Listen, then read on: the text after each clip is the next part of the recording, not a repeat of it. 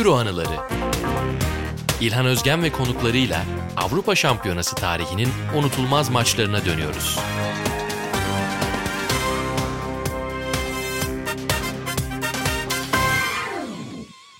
Selamlar Euro anılarında yeni bölümde Sokrates FC'nin bir diğer yıldızı sevgili İnan Özdemir'le birlikteyiz. Hoş geldin müdürüm. Hoş bulduk baba. Selamlar. Selamlar. Bu projeyi sana sunduğumda birkaç maçla buraya katılabileceğini belirttin. Fakat maçların içinde bir maç vardı ki yani o maçın kahramanı Stam, De Boer kardeşler, Maldini, Totti filan bu podcast'e katılıp İlhan biz de Hollanda İtalya konuşacağız deseler kusura bakmayın Atahan Altınordu o maçı anlatacak derdim ve onları da reddederdim. Seni daha kibar reddettim ve senin aslında tabii ki birinci maçın da o değildi ve birinci maçınla birinci tercihinle seni ağırlamak istedim. Fransa İtalya yani senle derginin ilk aşamasında daha bu kadar yakın değilken bile sohbetlerimizde geçen bir maçtı. Hep hatırlarım. Sendeki yerini biliyordum o açıdan. Euro 2000'deki o unutulmaz finalle benim için de unutulmaz maçlardan biri. Buraya konuk oldun. Tekrar hoş geldin. Hoş bulduk baba. Zaten hani Euro 96'yı hatırlamıyorum ben. Yani yalan değil gerçekten hiçbir şey hatırlamıyorum oraya dair. 98'e dair hayal meyal tabii ki işte Olvun'du, Molvun'du, Simplicio'ydu ilk gol, İbrahim Tatlıses'ti bir şeyler hatırlıyorum. Ama esas Euro 2000 benim ilk hatırladığım futbol turnuvası. Peki İnancığım yani Euro 2000'in sendeki izine sonra geleceğim de biliyorsun seninle bizim böyle şeylerimiz vardır. Hani belli noktalarımız vardır. Bu işin tarihi olması açısından da hep şey deriz. Yani insanlar nerede ne yapıyor, nerede kiminleydi hep hatırlar bu tarihi maçların birçoğunda diye. Hatta alay ettiğimiz bazı maçlar da vardır. Herkes o gün stattadır filan anlatırlar. Sen Fransa İtalya maçını nerede kimle nasıl izledin hatırlıyor musun peki? Bu bu kontenjana girer mi bu maç? O kadar iyi hatırlıyorum ki zaten yani seçmemin temel sebeplerinden biri de bu. Yani genelde çocukken maçları ben babamla izlerdim hemen herkes gibi ama benim babam çok fazla et işiyle uğraştığı için seyahatler yapardı. İşte Doğu Anadolu'ya çok fazla seyahat ederdi. O yüzden bu maçta mesela yoktu. Yani kim bilir Türkiye'nin neresindeydi. O da çok futbolu sever ama bu maçta yoktu. Pendik'ten Kartal'a yeni taşındığımız bir dönem Euro 2000. O yüzden de orada yeni evde izlediğim, Kartal'da izlediğim ilk futbol turnuvası ve şöyle ilginç bir taraf var benim için. Zaten maça muhtemelen nostaljik bir yan katmasının sebebi de bu. Benim kuzenlerimden biri yani Turgay abi Fransa'dan kesin dönüş yapmıştı İstanbul'a. 2000 senesi olması lazım. Ya 99 ya da 2000. Zaten hatta ilk muhabbetlerimiz arasında da futbol vardı. Ve işte yıllar boyunca işte 80'lerin ortasından itibaren Fransa'da kaldıktan sonra o kağıt işlemleri yani işte kalıcı izin alamaması sonucu da Türkiye'ye dönmüştü ve Fransa ile arasında ikircikli bir ilişki vardı. Ben de ailesinin bir kısmı Fransa'da yaşayan biri olarak bir Fransa manyağıydım. Yani Zinedine Zidane'ı çok severdim. Fransa formam vardı. Bu Euro 2000'de giydikleri forma vardı. Ondan sonra işte 98 Dünya Kupası'da diğer kuzenim şey olarak çalışmıştı. Görevli olarak, gönüllü görevli olarak çalışmıştı. Bana tişört getirmişti. O yüzden hani hep Fransa ve Fransız futboluyla böyle bir ilişkim vardı. Fakat bu maçın benim için ilginç olan tarafı ki bu göçmen psikolojisi açısından da aslında çok anlaşılabilir bir şey. Kuzenim Fransa'dan yeni gelen ve muhtemelen Fransa ile arası o dönem limoni olan biri olarak İtalya'yı destekliyordu. Oo. O yüzden de hani bir tarafta İtalya, bir tarafta benim Fransa sevgim. İkimiz beraber izlediğimizi hatırlıyorum. Hatta biraz geç saatlere uzanmıştı zaten maç ve ışığı falan da yakmamıştık. Yani böyle çok ışıklardan biri de kısıktı. Böyle karanlık bir atmosferde. Del Piero'ya edilen küfürler, televizyondan gelen bağırışlar, Fransızların sevinçleri benim için çok tuhaf ve çok hatırlanası bir deneyimdir bu. Peki inancı maçı tekrar izledin herhalde. Hı hı. Yani tekrar izleyince ya cidden ne maçmış aklımda kaldığı kadar varmış dedim mi yoksa çocuktuk bir gaza gelmişiz mi oldu yorumun? Baba benim için bu maç yani mesela atıyorum Milan Liverpool maçı da bir taraf maçıydı. Hı. Sen de maç kasetinde daha önce Caner'lerle birlikte konuşmuştuk. Orada da bir taraf tutuyordum. Ama o maç çok büyük bir maç. Yani kalite olarak aşırı bir maç. Çok farklı bir maç. Bu maç da kalite olarak çok iyi bir maç. Ama bu maç benim aklımda izlediğim en kaliteli maç diye kalmamıştı zaten. İzlerken en heyecanlandığım ve en gerildiğim futbol maçı olarak kalmıştı o dönem. ilk çocukluk hatıralarımda. O yüzden de tekrar izlerken de maçın kalitesinden çok açıkçası maçın gerginliği beni etkiledi. Fakat bir yandan da şeyi düşününce yani işte bir All Star karması yaptın herhalde 2000'li yıllardan 90'ların sonundan 2000'lerin başından. Ya buradan alacağın o kadar çok oyuncu var ki zaten birçoğu da aynı takımda oynayan oyuncular. Birçoğu aynı ligde karşı karşıya oynayan oyuncular. O da çok ilginç geldi bana bir yandan izlerken. Sonuçta İtalya Ligi'nin o dönem dünyanın en önemli ligi olmasının da etkisi var bunda ama maçın gerginliği hala bende var. Yani onu hissettim. Sadece işte Fransa'nın geri dönmesi, işte uzatma, oradaki gol, Trezeguet'in sevinci falan formayı çıkarışı değil. Genel olarak bütün maça hakim olan bir sertlik, bir kalite ama bunun yanında esas bir gerilim var. O benim çok hoşuma gitti. Ben zaten sporda yani kaliteyi çok önemsemekle birlikte o gerginliği yani birazdan ne olacak hani nefesimizi tutalım onu yaşamayı daha çok seven bir insanım. Evet senin dediğin o İtalya'da çok oynayan bir Fransızlar hatta Fransızların 98'deki takımına da 98'de de çeyrek finalde bu iki takım karşılaşır ve birbirini bir türlü açamazlar. Penaltılara gider. Orada da hep öyle derler yani sanki öğlen oynanan bir Serie A maçı gibiydi. İki tarafta bir türlü dengeyi bozamıyordu diye.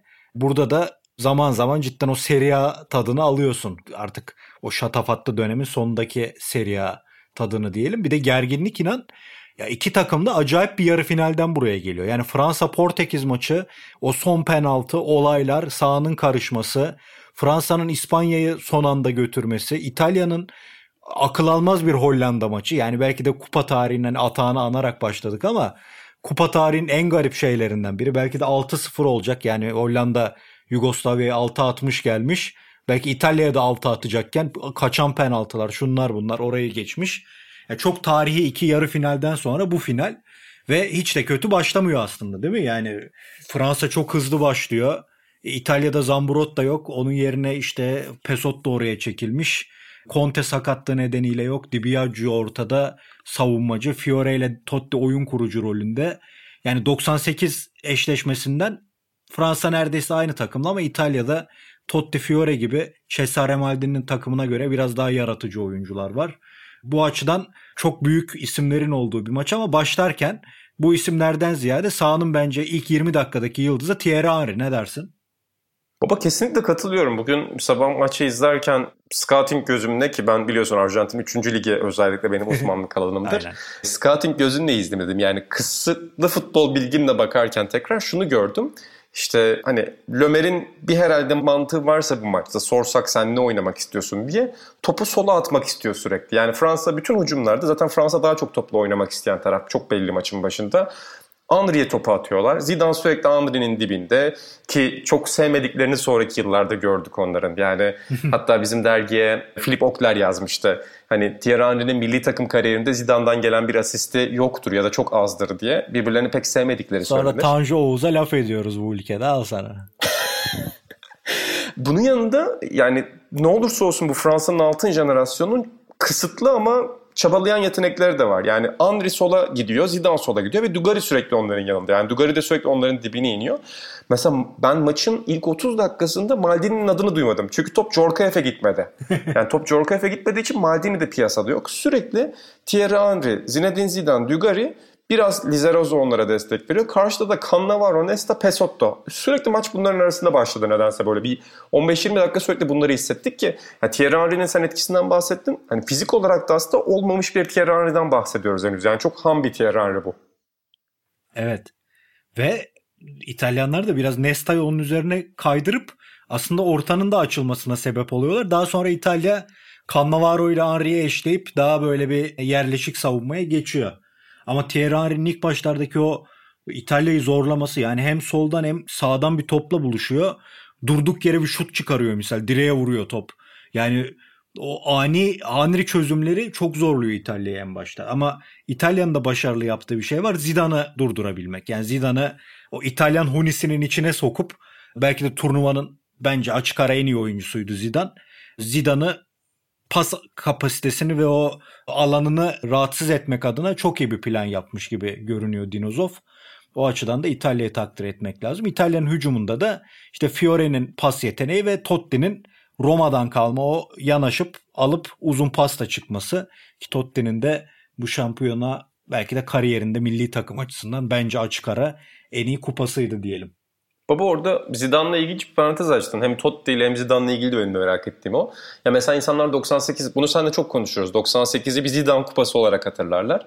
Ama hmm. aslında finaldeki o inanılmaz performansı ki ikisinde de aslında alışık olmadığımız tarzı Zidane golleri var. Fakat final dışında aslında Euro 2000'deki performansı 98'deki performanstan çok daha iyi herhalde. Bunda en fikirizdir. Kesinlikle ya. Ya bence 98'de biraz da hani Nike'ın futbolcusu Ronaldo'nun hayal kırıklığı ve Adidas'ın kahramanı yüzü Zidane'ın ortaya çıkışı orada bir sponsor başarısı da var. Yani damga vurmak, sürüklemek, liderlik açısından 2000 ve 2006 bambaşka iki kupa Zidane kariyerinde. Çok özel, muazzam. Ben de katılıyorum. Bir de hani Fransızlar da böyle işte kendi kimlik bulanılmaları içerisinde daha çok kültürlü bir ülke olduklarını göstermek istiyorlar bir yandan. Hani Zidane onlar için de işte Eiffel Kulesi'ne yazdığında Merci Zizou diye daha farklı bir anlam taşıyor ama 2000'de şeyi hatırlıyorum. Yani YouTube yoktu tabii ki o dönem ama yani Zidane'ın grup eşleşmelerinden itibaren attığı çalımların şu an videosunu izlediğinizde siz highlight'tan oyuncu tespit etmek ve analizi yapmak kötü bir şeydir tabii ki ama farklı bir futbol ritminde oynadığını görüyorsunuz diğer herkesten. Yani kendine ait bir zamanı var ve kendine ait zamanını uydurarak oynuyor herkese. Ama bu maçta yani sürekli başında biri var. İşte Nesta Cannavaro'dan bahsettik zaten ama sadece onlar da değil sen bahsettin. Yani inanılmaz bir savunma ve Zidane maçın büyük bölümünde ortada yok aslında. Evet. Hatta biliyorsun Dinozov'un milli takımdan istifasının sebebi bu maçtan sonra Berlusconi'nin ona eleştirmesiydi. Koca Zidane'ın başına bir adam dikmedi. Zidane'ı alan savunmasıyla durdurmaya çalıştı. Bu adam futbol cahili minvalinde bir eleştiri yaptı Berlusconi. Ki futbolu alan savunmasını İtalya'ya biz getirdik diye övünen bir takımın başkanıyken ne alakaysa. Dinozov da hiyerarşiyi bu adamdan öğrenecek değilim deyip istifa etti ve hakikaten Berlusconi yüzünden istifa edip İtalya'da devrimci bir harekettir istifa. Hiç pişman olmadım olmayacağım da diye bir açıklama yapmıştı. Hmm. O açıdan da Dinozov gibi yani düşünsene o zamanki Berlusconi'nin siyasi gücünü Dinozov'un ne kadar büyük bir şahıs olduğunu da bir kez daha orada görmüştük diyelim. Ama baktığında da Zidane'ı gayet durduruyorlar yani ortada bir Zidane'lık bir şey de yok. Kesinlikle yani arada mesela bir boşluk görüyor. Zaten boşluk gördüğün an Thierry Henry'nin önüne atabiliyorsun. Çünkü 100 metreci gibi olduğu için o boşluktan koşuyor. Evet. Fakat İtalyanlar zaten onunla birlikte koşmuyorlar. Yani İtalyanlar top ona gelmeden kapatıyorlar zaten. Yani en az 2-3 tane Zidane pası var. Herhangi bir normal savunmanın içinden geçebilecek ama Cannavaro ve Nesta duvarı bir kapatıyorlar ya da asansör kapısını bir kapatıyorlar. Henry koşuyor ama top oraya gitmiyor. Aynen yani Cannavaro, Nesta, Giuliano üçlü oynuyorlardı. Solda Maldini, sağda Pesotto. Ve yani bu hat alan savunmasında çok acayip Cannavaro, Nesta, Maldini gibi üst seviye oyunculara Giuliano gibi bir Kene'ye çok sert klasik bir İtalyan stoperine sahipti ve Di Biagio gibi aslında dinamo görevi yapan savunmacı orta saha oyuncusu vardı takımda. İtalyanlar zaten savunmasıyla buraya gelmişti bu kupada ve bunu da gösteriyorlardı diyelim. Ben izlerken de şeyi düşündüm zaten. Hani senle podcast öncesi de sordum ya. Totti biraz da benim Totti'yi daha sonra izlediğim döneme göre geride oynuyor aslında. Yani şu an baktığında formasyonlarda Forvet'e Del Vecchio'nun arkasına koyuyorlar ki oraya da çok gidiyor. Ama aslında bayağı geriye gelip top alıyor. Yani zaten savunma alıp direkt Totti'yi bulmak üzerine kurmuş muhtemelen felsefesine. Evet orta sahada klasik yani hani regista şey oldu ya o bir görev görev aslında bir mevki değil. O Fiore aslında. Stefano Fiore böyle bir oyuncuydu. Orta sahada o dinamizmi sağlayan paslarıyla. Totti de Roma'dan o Capello Roma'sından kalma ani toplar atardı. İşte orta sahadan gelir Emerson'dan topu alır tak kanatlara ani çıkardı. Bunu burada da devam ettirmiş. Çünkü İtalyanlar Vieri'nin sakatlığı ki bu fonda eli kırılmıştı bu turnuvadan önce. Vieri'nin sakatlığı vardı. Inzaghi aşırı formsuzdu. Bir türlü forvet hattına şeyleri bulamamıştı alternatifleri. Del Piero formsuz bir sezon geçirmişti. Ve belki de Dinozov'un önemli hamlelerinden biriydi Totti'den bu verimi almak.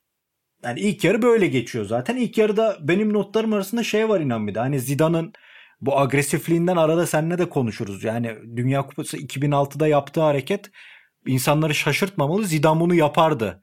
Yani Juventus'taki kırmızı kartlara bir o, o mevkideki bir oyuncuya göre çok kırmızı kart görürdü zaten. İlk yarıda da Cannavaro'ya bir tabanı var. Yani biraz Cannavaro böyle yatan eden numaracı bir oyuncu olsa orada kart bile alabilir sanki böyle. Kesin öyle. Hatırlıyor musun pozisyonu? Aynen öyle ve zaten yani maçında maçı geriyorlar zaten sürekli. Yani mesela Zidane de geriyor. Marcel Desailly zaten çok karizmatik bir adam ama çok sert bir adam. Yani bir yerde Del Vecchio Bartez'e dalarken yanlışlıkla bir pozisyonda özür dilemek için Bartez'e gidiyor. Dözay'ı gidip kavga ediyor resmen anda. Yani sen burada ne yapıyorsun diye. bir pozisyonda Dözay yine topa kafa vurmaya gidiyor. Orada da Nesta ile Cannavaro onu git buradan diye itiyorlar. Yani oyuncular zaten birbirini çok iyi tanıyor ve birbirine sürekli bir alfalık kanıtlamaya çalışıyorlar. Senin söylediğin pozisyon da öyle. Fakat yani kendisi de çok karizmatik bir hakem olan Anders Frisk maçın başından itibaren yani Cannavaro'ya kart gösteriyor ama kart göstermeme yanlısı. Yani muhtemelen bu oyuncuların alışkanlıklarını bildiği için mesela maçın başında kartlık birkaç pozisyon var. İşte Totti'yi düşürüyorlardı galiba maçın başında. Dözay'ın düşürmesi lazım yanlış hatırlamıyorsam ya da Turam'ın. Kart göstermiyor. Yani normal bir hakem gösterir ama muhtemelen bu finalin 10 kişi bitmesini istemiyor ya da bu finale karar veren insan olmak istemiyor. O yüzden biraz böyle Premier Lig üzerinden çok konuşulan yani oyunu oynatmak, otoritesini belli etmek ama oynatmak üzerine bir şeyi var. Ama senin söylediğin gibi yani Zidane, Zidane'ın olduğu yerde kavga oluyor. Biraz hacı gibi yani. Evet evet. Hacı'da İtalya Romanya maçında kırmızı kartını unutturmayalım. Conte'yi de sakatlayarak turnuva dışına atmıştı. İtalya'nın 11'lerinden biri de Conte'ydi ki Türkiye'ye de golü vardı hatırlayanlar. Tekrar hatırlayacaktır. İnancım ilk yarı biraz bence Fransa'ya yakın yani. Fransa çok daha baskın ama ikinci yarı İtalya garip bir şekilde yani özellikle 50. dakikada Fiore'yi oyundan alıp 50 küsurda Del Piero'yu oyuna sokuyorlar. Ve Del Piero işte 10 numaralar zamanla 90'lı yıllarda İtalya'da artık yavaş yavaş az önce dediğin senin hatırladığın dönemin Totti'sine tekabül ediyor. Bir forvet, ikinci tamamlayıcı forvet oynuyorlardı. Burada Del Piero ikinci forvete kayıp Totti daha orta sahaya geliyor ve İtalya bayağı sağlı sollu gelmeye başlıyor. Bunun da en büyük aktörlerinden biri Paolo Maldini'nin piyasaya çıkması. Belki inanılmaz orta atan bir oyuncu değildi Paolo Maldini. Öyle bir sol bek de değildi. Çok golcü bir sol bek de değildi ama o temposu özellikle gençlik yıllarında o Milan'a çok şey katardı. Burada da artık yavaş yavaş yaşı kemale erse de ikinci yarıda o Maldini'nin temposu ve Turam Jorkaev tarafını incitmeye başlaması aslında İtalya'nın golüne kadar ki baskıyı getiriyor diyelim. Kesinlikle öyle zaten yani İtalya çıktığı zaman kanatlardan pozisyon bulması çok olası. Yani çünkü ne olursa olsun bir tarafta Thierry Henry çok fazla geriye yardım etmiyor. Zidane zaten geriye yardım eden biri değil. E, Dugari ile Djorkaeff de bu şekilde bir rol biçmiyorlar kendileri. İtalya'da mesela 8-9 oyuncuyla savunma yapabiliyorsun. Belki Totti ve Del Vecchio'yu dışarıda bırakıp ama Fransa'da biraz da bazı işçiler üzerine kurulmuş savunma. Yani Deschamps' her yere gitmesi gerekiyor. Vieira'nın her yere gitmesi gerekiyor. E, zaten golde de biraz öyle oluyor. Yani Zidane'ın işte bugün kimse hatırlamıyordur muhtemelen. Ben de izlerken fark ettim ama Zidane'ın golde yani sol kanatta Lizarazu'ya gittiği bir yardım var. Hani yardım etmese daha iyi. Lizarazu arkada Zidane'a güvenip orada Totti'nin pasına baskı yapıyor. Ama öyle bir savunma yapıyorlar ki orada Pesotto bir anda bomboş kalıyor. Evet ve orada Totti'nin de o dev topuk pası var tabii. Çok şık bir topuk pasıydı biraz Pirlo yani. Daha sonra benim Pirlo'ya atfettiğim bir pas mod. Benim değil hani benim için Pirlo'yu özdeşleştiren birçok insana da hani Pirlo vari bir pas olan hakikaten acayip bir topuk pası. Orada dediğim gibi Lizarazu baskıya gidiyor Totti'ye. Herhalde Zidane'ın arkasını alabileceğini düşünüyor ama Zidane o kadar bakmıyor ki Pesotto'ya ve Pesotto da gerçekten çok iyi bir orta yapıyor. Yani öldürücü bir orta. Evet. Ve Del Vecchio'da sadece Lazio maçlarında coşan bu adam da golünü atıyor. Bütün sakarlığıyla, kaval kemiğiyle değil. Ben izlerken mesela onu düşündüm. Del Vecchio'nun kariyerini falan çok hatırlamıyorum. Yani mesela sana hatta soracaktım podcast öncesi. Del Vecchio'nun kariyerinden ne hatırlamalıyız diye. Bunu mu hatırlamalıyız? Tabii Lazio'yu yani düşün dünya Nesta'dan korkarken bu adam Nesta'yı maymun ederdi. Yerden yere vururdu Lazio Roma maçlarında. Öyle bir şeyi vardı. Yani garip bir dağınıklığı olan bir oyuncuydu. İşte böyle durumlarda işe yarıyordu bazen. Gol de acayip yani. Hani hem Blan'ı aşıyor galiba. Blan bir de orada şeyden korkuyor ki Blan'ın birkaç tane çok kritik kafa müdahalesi var bu maçta. Ha, muhtemelen kendi kalesine atmaktan korkuyor. Dözayı kaçırıyor ve yani Del bir golcü vuruşu yapıyor. Bazen o golcülerin bilinçli yapmadığı tarzda bir vuruş. Hani tam oraya mı hedefliyor bilmiyoruz. Bartes çıkmıyor falan ama böyle 3 kişiyi falan donduruyor. Pesotto'nun ortası ve Del Vecchio'nun golü. Ki ben çocukken şey hatırlıyorum. Del Vecchio mu diyorduk, Del Vecchio mu? TRT spikeri kimdi hatırlayamıyorum. Ne denmişti onu da hatırlamıyorum ama çocukken formasının arkasında Del Vecchio'yu görüp ulan bu niye Del Vecchio diye okunduğunu hatırlıyorum adamın. İnan daha sonra Zoff bence çok daha mantıklı bir hareket daha yapıyor ve Bad Dibiaggio'yu oyundan alıyor. Zaten kart görmeye müsait bir oyuncuydu Dibiagio her zaman. Sarı kartı var. Ve Massimo Ambrosini oyuna giriyor. Ambrosini'nin Milan'da da özellikle 2007'deki United yarı finalinde e, Gilardino'ya yaptığı asist gibi topu kapıp aniden araya salma gibi bir yeteneği vardı. Yani bu İtalyanların Gattuso gibi parçalayıcı orta sahalarıyla bir tutulur ama Ambrosi'nin pasör özellikleri hiç fena değildi. Ve Ambrosi'nin de pası olan bir pozisyonda daha sonra bir pozisyonda da Del Piero'nun sahneye çıktı ve maçın belki de kaderini belirlediği o pozisyonlar karşımıza çıkıyor. Maç 1-0 Fransa yükleniyor. İtalya'nın canına minnet bir durum olmuş ama Del Piero yapacağını yapıyor diyelim. Zaten benim de işte hatıralarım dediğim gibi orada tamamen devreye giriyor. Yani işte mesela aynı seneden UEFA finaline dair de çok net hatıralarım var sonuçta. O dönem çok ciddi bir Galatasaray taraftarı olduğum için. Hani hatırlıyorsun böyle işte Hacı'nın kırmızı kartını, Taferel'in kurtarışını falan ama o seneki herhalde en büyük futbol hatıralarım arasında Del Piero'ya edilen o küfürleri de hatırlarım. Yani benim için Del Piero çok büyük bir figürdü ki sonra Türkiye'de de hep bunu tartışıyoruz. Ofiste de mesela konu planları yapılırken biz çok öneririz. Ben birkaç jenerasyon en böyle ismini, tarzını, oyun stilini en sevdiği oyunculardan biriydi Alessandro Del Piero. Ne kadar İtalyan futbol tarihinde hangi noktadadır onları tabii ki bilemem ama Del Piero'nun oyuna girmesi demek senin için o dönem çocuk yaşta herhalde bu maç bitecek anlamına geliyor. Fakat yani o sol ayakla yaptığı vuruş ki kalede de Barthez var. Ne kadar dominant bir kaleci olduğu tartışılır.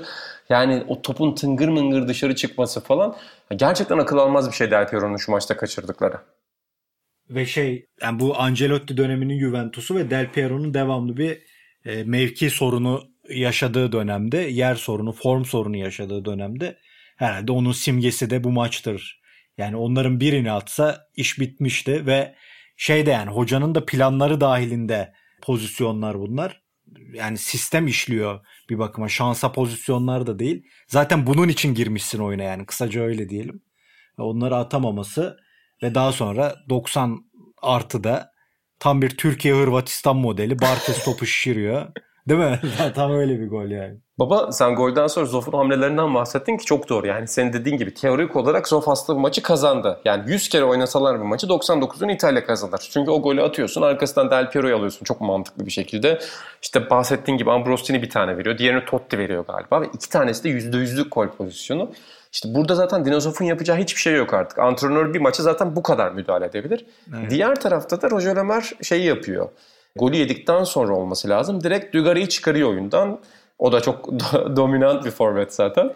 Onun yerine Silvan Wiltor'da alıyor. Hani maç planında zaten nereye önemsediğinin farkında. Jorkaev'i de çıkarabilirdi belki ki e, sonra zaten Jorkaev'i de oyundan alacak ve Trezeguet'i oyuna sokacak. Sonra o işte Lizarazu'yu oyundan çıkaracak, Pires'i alacak. Aslında Fransa'nın da attığı bütün goller Roger Emery'nin hamlelerinden geliyor. Yani evet. Mesela bugün geriye dönüp baksan herhalde futbol tarihinde böyle çok fazla maç vardır tabii ki ama biraz reklamını yaptırsa mesela Roger Ömer dahi olarak şu maçtan çıkar. Çünkü herif kimi oyuna soksa bir şekilde aksiyonun içerisinde oldu. Ama şans ama öyle ama böyle. Fakat zaten bir antrenör daha ne yapabilir ki? Yani oyuna sürdüğün herkes o aksiyonun parçası olmuş. Aynen öyle yani adamcağız bu turnuvadan birkaç yıl sonra Ankara gücüne geldi yani. yani düşünsene şimdi bunu milli maçta bir hoca yapacak. O Twitter'da uçar bu kadar hamle gösterisi iki taraftan da ama Lömer'in o dediğin gibi harika dokunuşları olmuştu. Ben de hani sana da soracağım şimdi. Herkes o maç anını soruyoruz. Maçın anı Del Piero'nun kaçırdığı goller doğru ama Pires'in oyuna girişi de diyebiliriz. Çünkü Pires girdiği andan itibaren İtalya'nın sağ tarafını aşırı zorlamaya başlıyorlar. Evet yani belki hatta geri dönüp bakınca Ömer şeyi de düşünmüş olabilir. Gerçi oyunun ritmini değiştirmek belki bazen daha da büyük etki yapıyor olabilir. Hani 90 dakika presi koyabileceği bir denklem yoktu belki. Erken ve saçma bir hamle olurdu ama işte Thierry Henry'nin maç başında köşeğinden bahsetmiştin sen. Yani doğaçlama bir oyun tarzı var. Zaten o Arsenal'de herhalde unutulmaz yapan şey oydu yani. Hem Thierry Henry hem Robert Pires işte yanlarında Dennis Bergkamp herkesin doğaçlama bir futbol yeteneği var. Müthiş bir futbol felsefesi var ama bir yandan da bir şey yaratabiliyorlar senin savunman fark etmeden. Yani Robert Pires de öyleydi. Acayip hızlı yön değiştirebilen, inanılmaz tempo kazanabilen bir anda ki zaten ikinci golde de onun hem işte kanattan bindirme hem de orta yapma özelliğini göreceğiz ama ilk golde Şeyi de çok merak ediyorum. Yani Silvan Wiltord evet çok güzel bir vuruş yapıyor. Unutulmaz bir vuruş. Yani hayatı boyunca anlatacağı ve anlattığı bir şey muhtemelen. Ama Toldo için de yani çok iyi oynadığı bir maç genel olarak. Turnuvadaki performansını hatırlamıyorum. Orada sana bırakacağım görüşünü. Ki orada da Hollanda maçı gibi önemli maçlar var. O da büyüktü. Ama işte ayağının dibine gelen top. Herhalde bütün kalecilerin en sinir olduğu top odur. Yani tam ayağının dibinden yerden giden top. Çünkü ne ayakla dokunabiliyorsun ne elle. Tam ikisinin arasında kalıyorsun ve bir şekilde Wiltord alt ediyordu. Aynen öyle. Yani bir de maç 1-0 iken sanırım benzer bir pozisyon oluyor. Orada ayağıyla müdahale edebiliyor oldu ama burada yani o uzun boyuyla bir de yere yatmaya çalışması tamamen bir kaleci hatası olarak görülebilir cidden. Ve dediğim gibi turnuvayı hatasıza yakın oynayan Cannavaro'nun ıskası. Top oraya gidiyor. Wiltord vuruyor. Nesta belki de ilk kez bir şuta müdahale edemiyor. O şut kaleye gidiyor. Toldo ayaklarıyla çıkarabilecekken eğilmeye çalışıyor. Yani olacağı varmış diye bir laf vardır yani. O olacakmış artık. Zaten şey yani herhalde baba. Böyle yani. oluyor ya araştırmalar. Özellikle NBA'de çok yapıyorlar. Hani simülasyona koyuyorlar o maçı. Bu kaç kere olabilirdi diye. Herhalde maçın 90. dakikası gibi falan bir simülasyona koysan bu söylediğin sebeplerin arka arkaya yaşanması çok nadir olur. Ama işte Aynen. yani o maça çok yakışan bir şey yani ve o maçı benim için zaten unutulmaz kılan da o Will Thornton golündeki o garip gerilim ki Mesela yeniden hatırlayınca, yeniden izleyince fark ettim. Fransızlar bir noktada umudu kesiyor aslında. Yani maçın tabii, başında tabii. bir planları var. 60'ta bir planları var. Evet pres oyuna girerken de bir planları var. En sevdiğim laftır bu planda. Ama ya bunun yanında şey bir noktadan sonra Zidane'a topu veriyorlar. Zidane topu şişiriyor. Hatta bir yerde Zidane'a gıcık oluyorlar bence. 90. dakika olması lazım. Bir frikik oluyor. Evet. Sağda hangi oyuncu vardı hatırlamıyorum. Hani kendisi kullanmak istiyor hızlıca. Zidane diyor ki bir saniye ben geleceğim ben kullanacağım diyor. Fakat yani Zidane ulan hani tamam anladık Dünya Kupası kazanmışsın. Benim de gelmiş geçmiş açık ara en sevdiğim oyuncu. O yüzden şu an kendisine çatıyor gibi göründüm üzüldüm. Ama o kadar yavaş geliyor ki Zidane. Sanki birincilik maçının böyle üçüncü hafta maçı falan. Böyle aheste aheste geliyor, topu koyuyor, orta yapıyor. Yaptığı ortada taca gidiyor zaten kimseye değmeden falan. Yani Fransızlar psikolojik olarak tamamen çökmüş vaziyetteler. Ama işte futbol böyle bir şans oyunu yani. Sylvain Wiltord bir anda Nesta'yı, Cannavaro'yu ve Toldo'yu alt edebiliyor orada garip bir vuruşla. Aynen öyle. Ve maçı uzatmaya götürüyor. Zaten o Wiltord'un golünde Maldini gibi büyük bir tecrübe bile dağılıyor orada zaten görüyoruz. Ambrosini, Maldini, Totti hepsi bitmiş halde. Bench öyle. Ki yani Dinozov gibi, Ciro Ferrara gibi yani görmediği kupa kalmamış adamlar bile bu işin bundan sonra toparlamasının ne kadar zor olduğunu anlıyorsun gözlerinden. Kesin öyle. Yani Dinozov ki hani benim için küçükken sonuçta bir antrenör olarak ilk onu gördüm. Hep aynı buzdolabı ifadesi var. Yani inanılmaz etkilendiğini falan düşünmüyorsun adamın ama söylediğin gibi yani kaybedeceklerini düşünerek gidiyorlar. Bir de uzatmaya giden takım zaten son anda golü attıysa diğer tarafta da onlar da kazanacak gibi geliyorlar. Hem bir Dünya Kupası kazanma özgüveni var bu jenerasyonda.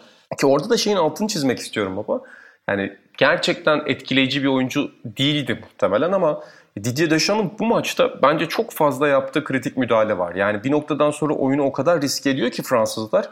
Yani sürekli arkaya bir top atıyorlar. Sürekli tot diye bir top atıyorlar ve Deschamps Vieira da çok mücadele ediyor ki Vieira sonra çok daha büyük bir fenomen oldu tabii ki. Ama Deschamps böyle çok gösterişsiz bir şekilde o topları hepsini topluyor ve topladığı her topu da Zidane'a, Vieira'ya veya, veya Thierry Henry'e ulaştırmayı başarıyor. Yani onun soğukkanlı antrenörlükte de öne çıkacak zaten sonrasında. Orada da çok karizmatik bir antrenör olmadığı, müthiş bir felsefesi yok baktığında. Ama orada da böyle sakin kalabilmesi Fransa gibi aslında duygularını çok yoğun yaşayan bir yerde fark yaratıyor. Çünkü Fransızlar yani duygusal ve hırçın olarak öne çıkıyorlar genelde. Zaten kaybettikleri finaller Avrupa futbol tarihinin en büyük maçlarından bazılarını kaybettiler. Fakat burada sakin kalan oyunculardan biri Deşan benim şu anda izlediğim kadarıyla gördüğüm gibi. Bir de inan yani o görev adamın ömrü boyunca yaptığı görevdi. Mesela Patrick Vieira'nın kariyer başında farklı yerde oynadığını görüyorsun. Zinedine Zidane'ın Juventus'ta yerinin değiştirildiğini görüyorsun. Loren Blanc farklı yerdeyken libero'ya sonra stopere çekiliyor falan ama Döşamp futbolu orada başlayıp orada bitirdi ve her takımda vazifesi buydu. Yani Lippi'nin Juventus'unda da vazifesi buydu. Marsilya'da da vazifesi buydu. Chelsea'de de vazifesi buydu. Adamın işi hep o müdahaleleri yapıp topu oynayabilen birine vermekti. E bu açıdan da dediğin gibi aslında gizli kahramanlardan biri olabilir. Oynadığı dönemin diyelim. Baksana takımların hepsi büyük takımlar yani. Marsilya Şampiyonlar Ligi'ni kazanmış. Farklı bir dönem. Lippi, Juventus ayrı bir dönem. Fransa en şatafatlı dönemi. O açıdan da hani bugünkü o önlem manyağı adam hani kızıyoruz ya bazen çok önlem futbol oynuyor diye. Aslında o futbolculuğundan kalma o şey ne diyelim boşlukları kapama, hata yapmama, taktiksel titizlik diyelim buradan gelme kuşkusuz. İnan ama şeyi de belirtelim yani pres dedik şunu dedik herkesin hakkını verdik de Trezeguet o altın golde muazzam bir vuruş yapıyor. Yani o çok şık bir vole. Kesinlikle öyle ve yani sonuçta evet Pires topu çok iyi getiriyor, çok iyi bırakıyor, savunmayı tamamen felç eden bir açıdan o pası veriyor. Ne kadarı bütün bunların planlı, ne kadar aksiyon içinde gelişiyor tabii ki bilemeyiz ama yani Trezeguet'in yaptığı tam bir golcü vuruşu. Tam bir golcü vuruşu. Gittiği yer topun inanılmaz, sonrasında sevinci inanılmaz. Hani benim için de böyle işte bu baştaki ikonik birçok an arasında kesinlikle o da var. Yani tekrar izlerken bile tüylerim diken diken oldu. Zaten Fransız spiker coşuyor. Arkada inanılmaz bir ses var ki maçın aslında 60 ile 90 arasında İtalya İtalya tezahüratları çok yoğunken bir anda uzatmada Fransız seyircinin tekrar öne çıktığını görüyorsun. Jacques Chirac sürekli ekrana geliyor. Onda yüzünde acayip bir duygusal ifade var ama Trezeguet'in golü yani müthiş bir duygusal boşalma gerçekten. Yani izlerken en çok tüylerimin diken diken olduğu yer orasıydı. Futbolculuk kariyerinde dediğim gibi çok hakim olduğum bir dönem değil. Trezeguet'in İtalya kariyerini şunu bunu çok yorumlayamam tabii ki ama yani bu tam bir birinci sınıf golcü vuruş. İnan benim de babam o gün nöbetçiydi hiç unutmuyorum. Ben de yarı finalde Tottenham'ın Panenka penaltısını yani dışarıda denemek yetmeyip evde de fırsat buldukça atıyordum ve parmağımdan ufak bir sorun yaşamıştım parmağımı halıya vurup. Onun için sakat ve Metin Özgensiz bir maç izlemiştim. Ve benim hep yani İtalya takımımdır ama McManaman ve Shearer yüzünden Euro 96'dan itibaren 98, 2000 İngiltere'de hep gönlümün bir tarafındadır. E, ama bu turnuvada İngilizlere iyice kızmıştım. Keegan takımın başındaydı. McManaman'ı kesti. İngiltere grupta Portekiz'e maçı verdi. O da muazzam bir maçtı falan. İnanılmaz maçtı, inanılmaz. Ee, İngilizleri tamamen bırakıp artık kalbimi her şeyle İtalya'ya verdiğim turnuvadır. Yani 94 böyledir ve kalbim tekrar 2000'de tamamen İtalya'ya ait olmuştur. Ve o açıdan önemliydi bu final ve babam yoktu. Nöbetçiydi o gün işte hava üstünde. Öbür gün geldi hemen maçı analiz ediyorduk. Şey dedi babam hiç unutmuyorum. Ulan dedi Fransa hocası kalp krizi geçirdi sandım dedi. Lömer'in o altın golde herkes sahanın içine koşarken hiçbir şey olmamış gibi durup sahayı izlemesi kulübeye dayanıp acayip bir şeydi. acayip bir görüntüydü benim için. Gerçekten de öyle ve yani senin söylediğin gibi o turnuvada böyle çok fazla ikonik takım var. İşte o bahsettiğim Portekiz benim çocukken. Ben Portekiz'de çok severim. İngiltere'de çok severim. Mesela ki İngiltere Portekiz ne zaman eşleşseler güzel bir maç yapabiliyorlar. Birkaç farklı turnuvada bunu gördük. Yani bu iki takımı koyduğun zaman bir ikonik gol oluyor. Uzaktan bir tane ceza sahası dışından bir gol oluyor falan filan. O Portekiz mesela etkileyici bir takım. Her ne kadar bize elemeleri, Türkiye elemeleri çok üstse de ki yani çocuk aklımda hayatında en çok kızdığım penaltılardan biri o maçta yaşanmıştı. hani Romanya'yı hacı yüzünden tutuyordum. İşte bunun yanında Mutu, Moldovan, Filipescu falan hep tanıdığımız isimler böyle. O takım beni çok etkilemişti ama benim de mesela İtalya hiçbir zaman çeken bir takım olmadı. Çünkü böyle İtalya her zaman korkutuyordu beni. Ki birçok çocukta aynı his vardır ya. Ulan hani bunlar bu maçı bırakmazlar ya da bunlar bu maçı kapatırlar. Aynı hissi Milan'la Juventus'ta falan da yaşıyordum. Yani Milan ve Juventus'a karşı sevdiğim bir takım oynarken bölüm sonu canavarı gibi. O maç bitecek gibi düşünüyorsun. Fakat İtalyanların öne geçip verdiği iki tane maç inanılmaz savunmalarına rağmen en çok hatırladığım iki maç işte. Birini söyledik Milan Liverpool. Bir de bu. Yani vermez diyorsun ama olabiliyor işte. Evet kesinlikle. Peki müdürüm son olarak sana şeyi sorayım. Euro 2000 genel olarak bunları mı bıraktı sende? Yani sevdiğim oyuncular ve sevdiğim takımlar yoksa futbol olarak da bir aydınlanma ya da bir kahraman bulma bir şey taşıyor mu Euro 2000'de dendiğinde? Baba yani kesinlikle kahraman bulma konusunda kafamı netleştirdi. Ben mesela bu Zidane'la olan yolculuğum da ilginçti yani. Mesela Zidane en sevdiğim oyuncu diyorum ama ya 97 yılında Zidane'ı falan sevmiyordum yani. 98 Dünya Kupası'da Zidane'ı hani sanki Bordo'da 90, izledim. 95'ten itibaren bir Zidane takip olmamıştı. Hatta şeyi çok iyi hatırlarım işte çocukken yine Fransa'dan kuzenlerim çok böyle Bodrum'a, Antalya'ya geldiklerinde hep e, Fransız arkadaşlarını getiriyorlardı. İşte Gilles diye bir arkadaşı vardı. Bana feribotta sormuştu böyle en sevdiğin oyuncu kim falan diye. Şimdi söyleyeceğim şey de biraz garip gelecek seyircilere ama alakası bir yere götüreceğim çünkü. İşte adam benden Zidane bekliyor 98-99 yılında. 99 yanlış hatırlıyorum. Zidane bekliyor ya da Beckham falan bekliyor. Dedim ki Emre Belözoğlu. Ondan sonra Gilles de dedi ki o yani kim hani herif de tanımıyor haklı olarak Türkiye'den falan. Sonra Zidane mı Beckham mı falan diye sordular bana. Ya o dönemde herhalde böyle bir Beckham'a mail ediyordum galiba. Dedim Beckham hani bana bir forma getireceklerini düşündüm. Hani Beckham dedim. Fakat sonra Zidane forması geldi. Hani onlar bir şekilde ciddiye almadılar. O böyle türbülanslı bir dönemdi yani. Tam en sevdiğim futbolcuyu seçme konusunda kararsızdım. Effenberg'i çok severdim. Niye olduğunu hala bilmiyorum. Hep söylerim. Bergkamp falan da çok sonraları sevdim ama oralarda öyle Bergkamp'a dair de öyle inanılmaz bir hissim yoktu yani. Bu turnuva tam hani benim milli takımım, sevdiğim milli takım Fransa. Hani bu takımı ulusal anlamda, uluslararası anlamda tutacağım hissiyatını bana verdi. Yoksa hani Fransa milli takımına da alakam olmayan çok fazla da oyuncu vardır. Mesela şu an baksam Hollanda milli takımı bana daha fazla şey söylüyor turnuvadan. Daha çok hoşuma giden oyuncu var.